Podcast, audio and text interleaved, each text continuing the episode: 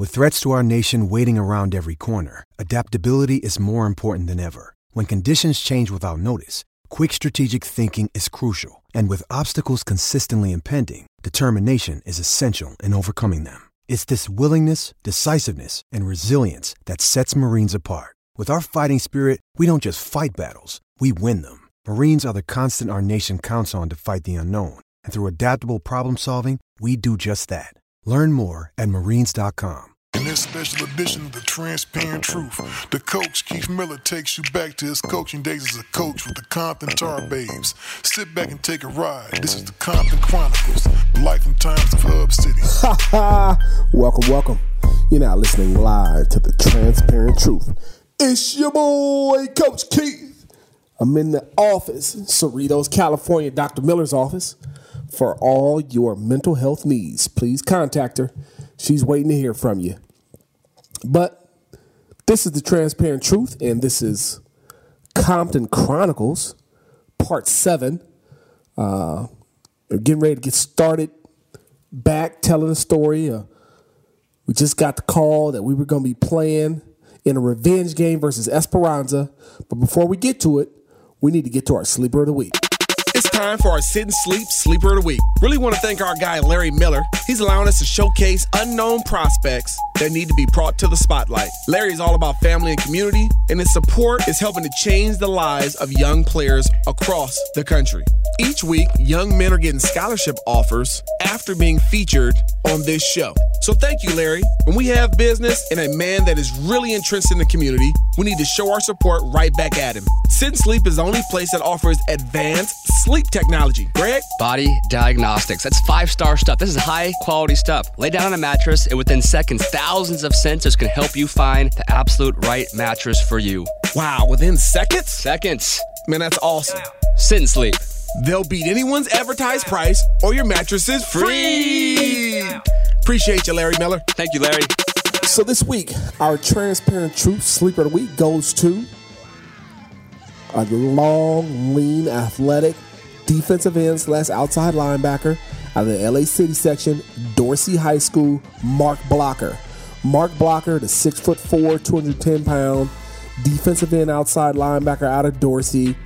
He's lean, he's athletic, he's got a burst off the edge, reminds me of a young Dayton Jones. Uh, big time playmaker, he's got a nice ceiling, he's got big time potential, needs to get in the weight room, needs to get on his speed work and change of direction work, but he's got a nice foundation. He's comfortable making plays in the backfield. He's got some vertical edge rush speed. I like him. I think he's got a big time future ahead of him. So, Mark Blocker, Dorsey High School, congratulations. You are transparent truth sleeper of the week. All right, let's get back to the story. Compton Chronicles, man, part seven. So, we finish off the season. We play Cabrillo. We win. The game performs at halftime. The crowd's going nuts. We're going crazy. And we get the call the next day that we are going to play Esperanza in a rematch of the previous year, the 05 season's uh, first round game, which we lost 24 to 14. Uh, we were better than they expected. We battled back in the second half that first year. But this year, we knew we wanted them. We wanted our revenge. And I remember getting the call that we were playing Esperanza. And I remember calling Ray Chapman. As soon as I got the call, said, We got Esperanza. And he went absolutely crazy. I want them. Let's go. I can't wait to play them. We need our revenge.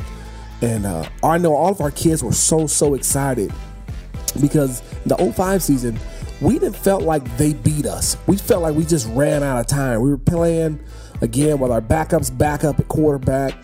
Uh, and we just didn't get the job done in the time that was allotted to us. But man, we felt like if there was another quarter left in that game, that we were going to beat them. Well, we got four quarters to go. And uh, we were going to prepare really, really hard and make sure that we left no stone unturned. We were working to the max, and guys were paying attention to details, focus, laser focus, and driven to have a great week of practice. So here we go. We've got Esperanza. And, uh, I remember talking to you guys or telling this story a few weeks back, and when we played them the first year, we watched five of their games, and they never threw the ball to this left tight end. You fast forward a year later, I watched five more of their games. And they never threw the ball to the left tight end. And I'm thinking to myself, hey, listen, what do I got to lose? Right? And I, and I don't know any defensive coordinator in the world today or that's ever lived that did what I was going to do game plan against Esperanza. We intentionally did not guard one of their eligible receivers the entire football game. That was our plan going in. That was the plan we were going with. Uh, and if it burned us, we would make adjustments. But I was going to put my money behind the percentages, play those percentages, and make sure that my guys were on top of everything else they need to be on top of so that we could get out in front of this team. So as we move on in the week of practice, you know, the coaches, they can't believe it. You're not going to guard this guy. I'm saying we're not going to guard him. They haven't thrown the ball to this guy in two years. We're not going to guard him. So we committed, you know, nine, ten guys to the run game. They ran the wing T attack. They were very, very effective and efficient. Quarterback Kevin Jablonski was a University of Air, excuse me, Air Force signee. Uh, he was a playmaker. He had legs. He had an arm. They had a running back who signed with Oregon. Can't remember the kid's name, but he was a big physical back at about 5'11, about 205 pounds. And they had a tough physical offensive line. Uh, Jack Lowry, I think his name is. He was a kid who went on to get drafted to the NFL. It's been a nine or 10 year, uh, I to say nine or 10, but he's been in the NFL maybe six or seven years now.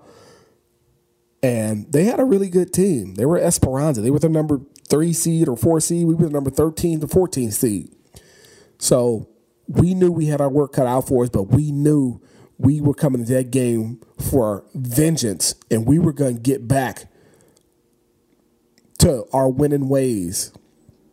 And as that week kind of descended, our guys got more and more focused. We got more and more locked in on the game plan. We knew offensively that we could run the ball, if we could block them, uh, how we had designed to block them. And defensively, we knew that we held up really good against the run all year. We had played a wing T attack multiple times over the last two years, and that we had a very good and aggressive game plan that included not guarding one of their eligible receivers, but that's what we believed in. So, uh, you know, here we go. It's Friday night, and we've got to take a trip to uh, Orange County.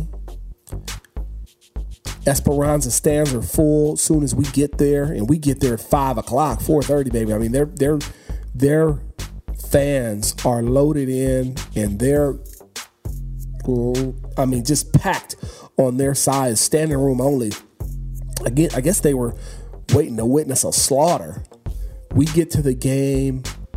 Our guys are really focused. They're really serious. There's no laughing. There's no joking. I don't see no smiling. I mean, our guys look like they had the eye of the tiger and they were ready to play. They were ready for that revenge game. We get down to warm up time, and I remember being on the sidelines. And that running back I was telling you guys about, the Oregon signee, he's kind of warming up next to our sideline. I tell him, we're going to bust you up. You better believe that. We're going to bust you up today. And so he's kind of talking. My head coach is trying to telling me to be quiet, but I'm talking trash because I'm I want my guys to get after him. I want my guys to see my confidence through my talk and let them know that I got your back. And I'm gonna get out in front of you guys play, and I'm gonna let them know that we're gonna put a hurting on him. So, you know, the game starts. We get the ball first. They kick off, and we get it at our own 20. We march down on a 10 play drive. Uh, you know, eight nothing right off the bat. We punch it in from about two yards out. Anthony Wright's running the ball real well. We're running our pitch. We're running our trap, and we punching this eight nothing Compton early, and we go march down the field on a ten play, kind of 75, 80 yard drive. I don't think Esperanza kind of knew what hit them. They get the ball. I remember their first play. They get out. They break the huddle really quick. They get out in the stance. They snap the ball we weren't really prepared or ready at that time. For some reason, our guys weren't lined up, and they rip off about a 15, 20 yard run off off our right side, their left side. And I remember yelling and screaming, "You guys got to get ready! You knew they were going to do this." And so our kids, you know, true to form, true to practice. They're ready the next play. Uh, we stop them on, you know, inside run play. Second down comes. Uh, we stop them on a quarterback kind of kind of keep around in for negative yardage. Third down comes. They try to run a draw play that they actually hit us for for a touchdown the year before, a 40 yard touchdown run the year before. They hit us with this kind of wraparound draw, and we stuff it in the backfield on third down and make it third and make it fourth and long, and they got a punt. So they're four plays and out on their first drive after we just marched 75 yards in 10 plays. So we get the ball back. We get it kind of at our own 15 yard line, and we go back to work. We pitch it to Anthony Wright. You know, we, we hand it to Donald Green. We pitch it to Anthony Wright. We hand it to Donald Green. We we trap it up to Tito. Next you know, we march another 11 plays, 85 yards, and we punch it in, and all of a sudden it's 14 nothing Compton. And it's the end of the first quarter. They have the ball one time, they're down two scores, it's 14 nothing. And we just know that we are about to smack this team no matter what. And our guys, they just really, really had that eye of the tiger. I knew we were really going to come after them, and we did. We jumped out on them 14 0, and we were very, very excited about where we were. Maybe a little too excited because the next time they got the ball after we kick off, uh, they get a couple couple first downs on a run, some tough first downs, but first downs nonetheless. Then they kind of play action and they send a a slot guy right up the middle, and we fail to guard the guy. Now it was, I know what you're thinking, Coach Keith. You told your kids not to guard this guy. No, no, no. It wasn't that guy. It was another guy. We let this guy run right down the middle, uncontested. We kind of blow the coverage, and the guy scores on about a 50 yard pop pass. Disappointed I was. Came to the sidelines, made corrections, made sure we knew what we had, cleaned up the coverage, right? Tightened up the screws. And then, uh, you know, at that point, it was 14 7 we had the ball, drove a little bit, we punted. They got the ball back, they drive down, uh, but we stop them kind of in the red zone. They kick a field goal. It's 14 10. We get the ball back, we throw an interception. Bad throw by our quarterback, bad decision. They get the ball, couple first downs, but we stop them inside the red, inside the actually inside the 10 yard line. Great job. I remember substituting uh, my sophomore defensive tackle, Justin Brown. Justin Brown, again, he was a bully by nature, but we had prepared him throughout the season, getting him ready to play in this type of environment atmosphere.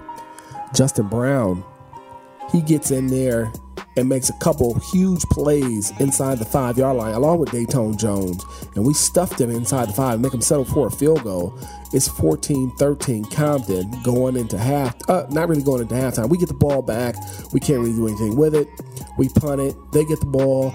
They're trying to go down and score. We get a big sack by my man Berger uh, on a second down play as the clock is running down. Then they try to throw the ball up top. Uh, Ronnie Ray picks him off before halftime. Ray Chapman does.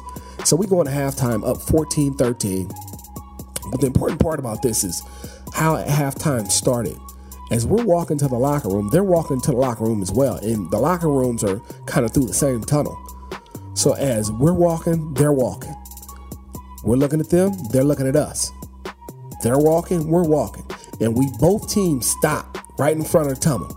And they look at each other. And we barking at them. This game ain't over. There's a second half. We coming out to get y'all. We gonna come out and get y'all. It's the second half. And they talking and we talking, and man, it was a tremendous, tremendous atmosphere. It wasn't quite Miami Notre Dame, but it was a festive and live atmosphere, something that I relish. I love the intensity. Um, I love the gamesmanship. I love the competitive spirit and competitive fire of the players, coaches as well. And so we go in the locker room, we make our adjustments. We feel like we get, we have them when we want them. We come out in the second half, uh, we get the ball, and you know we hit those guys with a third down. And my brother talked about this a couple episodes ago. When we're backed up, kind of in our own end, and uh, we feel like other teams think we have nothing to do, we like to give the ball in a little scissors play to the outside to our fastest guy. So we we're backed up. I remember the first down play, kind of inside our own 10 yard line. Our quarterback Demetrius fumbles the ball, then runs out of bounds with it. So it's second and 11. We give Donald Green a 38 scissors. And he gets the ball, he hits the outside. And the great thing about when Donald Green gets the ball the scissors, he's got Berger in front of him blocking. This is our five foot nine, five foot eight, 250 pound guard who runs a 4'7, 4'8, 40, and who's strong as a freaking ox. So Burger's in front of him. Burger kicks out the corner. Donald Green cuts up. Then Burger moves on to the safety and knocks him on the ground. Donald Green cuts outside that block, hits the sideline, and here we go. They got their track sprinter safety trying to chase down our 4344 speedster. Donald Green hits the outside, he's the sideline. I remember him running past me. I'm thinking, go, Donald, go. And Donald Green, all you see, all you see is his heels hitting his butt. And he's rolling down that sideline. They're trying to catch him, and nobody can catch this little kid. He scores. We go up 20 to 13.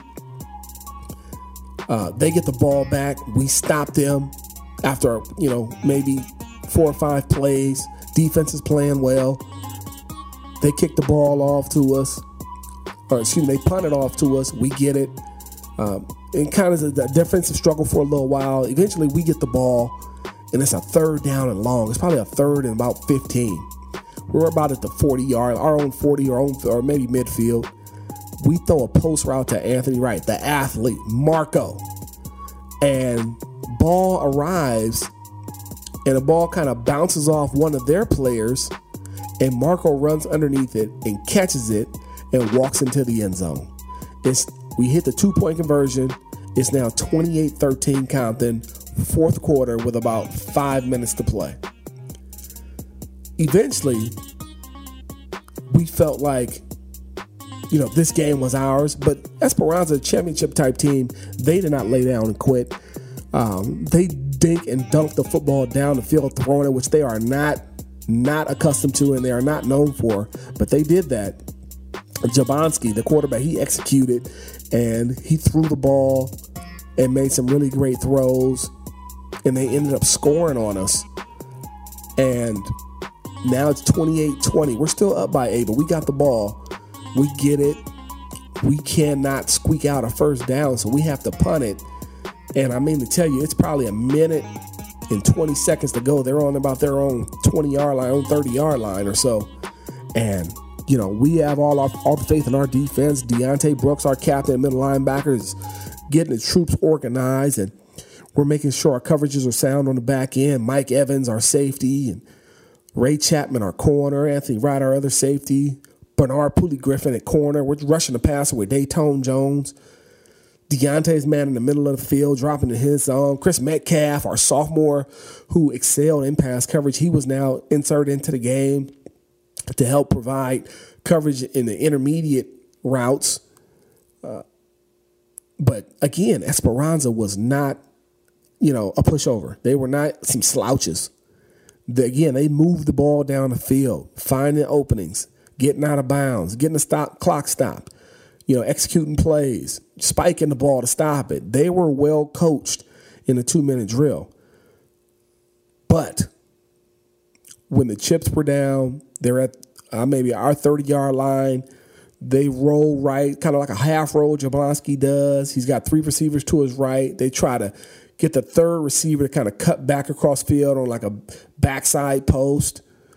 And our backside safety, Mike Evans, steps in front of it, picks it off, falls on the ground, and essentially the game is over. We go in with our offense, we take a knee, and we avenge our 2005 loss to the CIF finalists that year, Esperanza, and we get a win 28 20. And we don't just get a win, we get the first win for a Compton High School football team in over 25 years in the playoffs. We represent the Moore League as a third place team with a win for the first time in a decade. We win for every single mother, every child who grows up in poverty, every kid who struggles to get three squares and a cot a day. We played for everybody that's ever had a hard day's work in the city of Compton, and our kids laid it all out on the line. And I remember how proud and proud and proud I was of those guys. They went to war, they went to battle, they fought their tails off, they remained disciplined uh, through controversy, they remained steadfast through adversity. Um, they did a tremendous job of sticking together, playing as a team, trusting their coaches, executing, and finishing the game the way it was supposed to be finished with the defense stepping up, making a play. Because that was our defense all year. That was the defense that we, you know, I had come to build as kind of leader of the defense, but that's the defense we always talked about. We wanted the onus on us. We wanted to make the play at the end of the game, to seal the deal, to finish it off, to do something special in the city of Compton. And we did that. And, and my goodness, what an unbelievable feeling. Uh, all I remember, and, and, and best thing I could tell you guys from this story is the ride home was one thing I will never, ever, ever forget. I want you to imagine that there are 30 black kids, African American kids, on a bus, high school age. We just did something that hadn't been done in 25 years as a Compton High School football team. The game had his number one album out. Our bus driver, he had something. He had something that played iPods. I mean, you remember iPads? You remember not iPads, but iPods. You remember iPods back in the day? We got the chance to connect uh, somebody's iPod to his radio. One of our players put the game's album on, and I mean to tell you, we got on that bus. I don't know how I'm still alive today. We must have rocked that bus 45 minutes the entire way home. We must have sung every word to the game's number one album. The bus was rocking, it was tipping and tilting over. People were hanging out the windows, heads, arms, legs. It was maybe the funnest time I've ever had in my life. And I was a grown man at this point. I was, you know, 26 years old the best time I ever had in my life was with those kids on that bus on the way home from defeating one of Orange County's best teams. Defeating one of Orange County's best on the way home from a playoff win was one of the best times I've ever had in my life with those kids. We rapped and we laughed and we rocked and we tried to tip that bus over. We didn't care. We were so, so excited to do something special because we talked about it you know, every step of the way. We're going to do something special. Just give me a special effort every day. And it wasn't, you know, it wasn't just me. It wasn't some of the players. It was all the players. The guys who didn't get in and play, it was all of them. The guys who were the stars was all of them. Speaking of stars, Anthony Wright was special that game. Uh, I think he ran for 150. He had 15 tackles. He caught a touchdown. He was special. Uh, I remember the, the press telegram the next day read Compton has all the right moves, and right was spelled W R I W R I G H T as in Anthony Wright, and uh, he was he was spectacular that game. And man, man, man, what a special time in Compton! It was such a blast it was so much fun. It was, it was nothing that compared to it that I can remember. I mean, I've played in front of 80,000 people multiple times, and nothing compared to that trip home from beating Esperanza. And it, it was it was just so much fun. And, uh, it was just a, it was a great time. It was a great time to be a Tar Babe. It was a great time to be a part of Compton High's program. But the bad news was you had to play the number one seeded team the Orange Lutheran Lancers the next week. And you it wasn't just the Orange Lutheran Lancers, it was the Orange Lutheran Lancers led by Jim Kunau, who was one of the hottest head coaches in Southern California at the time. It was led by Aaron Corp, who, for all intents and purposes, was the leading player for the State Player of the Year award via Cal High Sports. Uh, it was led by Blake Ayles, who was you know consensus number one tight end in America. I mean, they just had a loaded squad. They had very, very good players. I mean, that wasn't all of them. They had a big tackle, slash defensive end who ended up going to SC. Of course, Aaron Corp went to USC. Blake Ayles ended up going to USC and then transferred to Miami. They were loaded, but uh, that's who we drew. And you know that was the next game, and but you know we celebrated that night. We beat Esperanza, and the next day we were right back to work. Couldn't be more excited about you know being a, getting a chance to face Aaron Corp. Uh, I remember watching you know video of him and taping his game. And my oldest brother, who doesn't coach with us but often helps us out, just kind of off site, he said, uh, you know, you, you feel like you're a college coach, Keith. Aaron Corp is just a high school player. Put a scheme together to make him look bad. And I took that on as a challenge. And it was a very, very difficult kind of team to prepare for. They ran sort of a triple option, triple option out of a, out of a spread, kind of like the Air Force offense. Uh, but then they would spread it out. So it was, it was, very interesting. They like to use Blake Ayles down the seam, especially in the red zone. Uh, they like to use Aaron Corp on the keeper every now and again because he had four or five speed. He could run away from anybody. They had just, you know, beat on somebody in the first round by 50. So we had our hands full, but it was something that we were looking forward to. I know myself, I was definitely looking forward to. Our kids were excited about practicing uh, on Thanksgiving. Remember what that was like? That was very, very exciting. Even though, you know, you, you think about turkey and, and, and, and the stuffing and the macaroni and cheese, but we were at Compton High School practicing on Thanksgiving. I remember how we were all looking at each other. Hey, man, we practicing on Thanksgiving. I mean, that's always the goal. You want to be practicing on Thanksgiving. That means you're still playing. That means your team's good enough and disciplined enough and tough enough to still be playing in the playoffs. So we didn't take that lightly. We, we practiced hard and the game plan for that week, I remember it was it was trying. Our kids hadn't really seen an offense like that. I put some special pieces in for that game plan. We had to do some things kind of out of the ordinary and different to really match up with this offense and the talent that Orange Lutheran possessed. We get to Friday, game time comes. Again, it's, it's supposed to be a home game for Compton. Again, just like against Long Beach Poly, which again I think is always unfair there's an issue, Compton stance isn't big enough, or they feel it's too dangerous, we got to move the game. So we end up moving the game again to Long Beach Wilson. So we go to Long It's our third time that year playing Long Beach Wilson. We played Long Beach Wilson at Long Beach Wilson. We played Long Beach Poly at Long Beach Wilson. And now we were going to play Orange Lutheran at Long Beach Wilson. Again, didn't think it was fair. We did not have the home crowd. Uh, we had a crowd, not as big as it probably should have been, uh, being that we were not at our home site. But you know, it kind of is what it is. You gotta gotta, you kind of have to just go with the punches and go with the flow. So, you know, we get to Long Beach Wilson and again, our kids are focused, man. At this point in time, we feel like, you know, we might be destined for a championship, but we know the number one seed Orange Lutheran, and, you know, they got a high powered offense and they got some physical Polynesian kids on defense that like to run and hit. They had very high level coaching. So it was on us to come out and play with discipline and uh, be ready to respond when adversity hits and make sure we made adjustments on the move. They were going to come with their triple option spread attack uh, we were going to come with our double wing attack. We are going to, you know, let the chips fall where they may.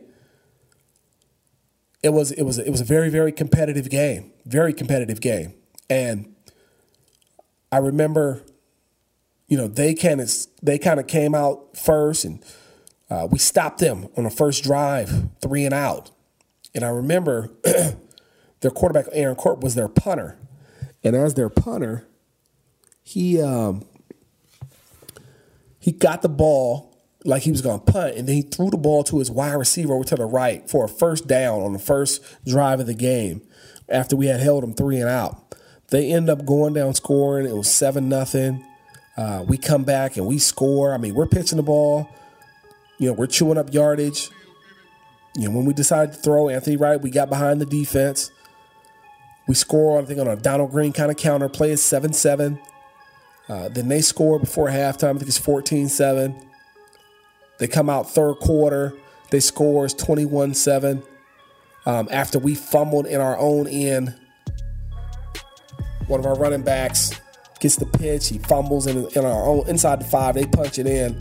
So it's 21 7. And we come back and score, make it 21 14. Excuse me, 21 13. We missed the extra point. It's kind of the fourth quarter. Game's going back and forth. We're stopping them, they're stopping us. Uh, they end up making some plays, executing. We're doing a really nice job getting the ball out quickly out of Corp's hands, and we're kind of bringing pressure. They kind of matriculate the ball down the field, and they score on us, make it 28 13. Uh, we get the ball back, we're driving, and we throw a kind of a pitch pass, but it gets intercepted in their end, and they kind of run out the clock on us. So we lose, and we get knocked out the playoffs at 28 to 13 versus Aaron Corp and Orange Lutheran. And it was a very, very good game. I remember the Orange Lutheran players saying, you know, that was the toughest game that they had all season. That was the most physical game they had all season. And I believe it. Our guys were running and hitting. Our guys were getting after them. Um, they were doing a nice job getting after us. It was a very, very competitive game, highly contested.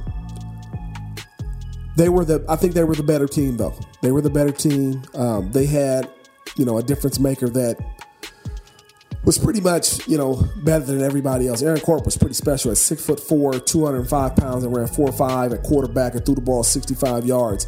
He was really, really good. He was actually Marcus Mariota before Marcus Mariota.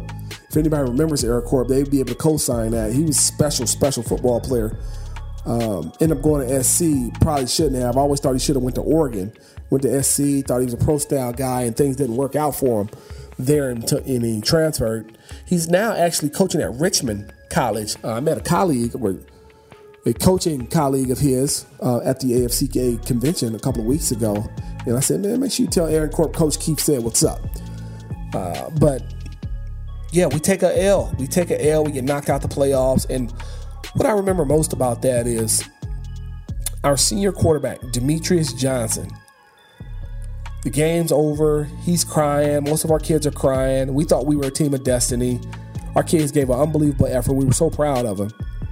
And Demetrius Johnson looks around and says, Man, what am I going to do now? Two weeks later, he was arrested for robbing a 7 Eleven store, 7 Eleven liquor store, and convenience store, whatever you want to call it. He was robbed a 7 Eleven and got five years in prison. That's going to do it for the Transparent Truth, episode seven of the Compton Chronicles. I appreciate you for joining me. Get back with me on Friday for episode eight. I know it's winding down here for the Compton Chronicles. Me and my man Greg Biggins are going to be back on the microphone together real, real soon. But episode eight dropping this Friday the Compton Chronicles, looking at the 2006 moving in 2007 off season the emergence of Datone Jones, the introduction to Tavon Brown, and the, the difficult circumstances that surround both players. And you're not going to want to miss their stories. Trust me when I tell you. So, uh, follow us on social media, The Transparent Truth, Twitter, Facebook, Instagram. Follow me, Coach Keith underscore NP. That stands for National Preps. Without further ado, let's wrap this baby up. There's a new sheriff in town and his name's Reggie Hammond. Y'all be cool.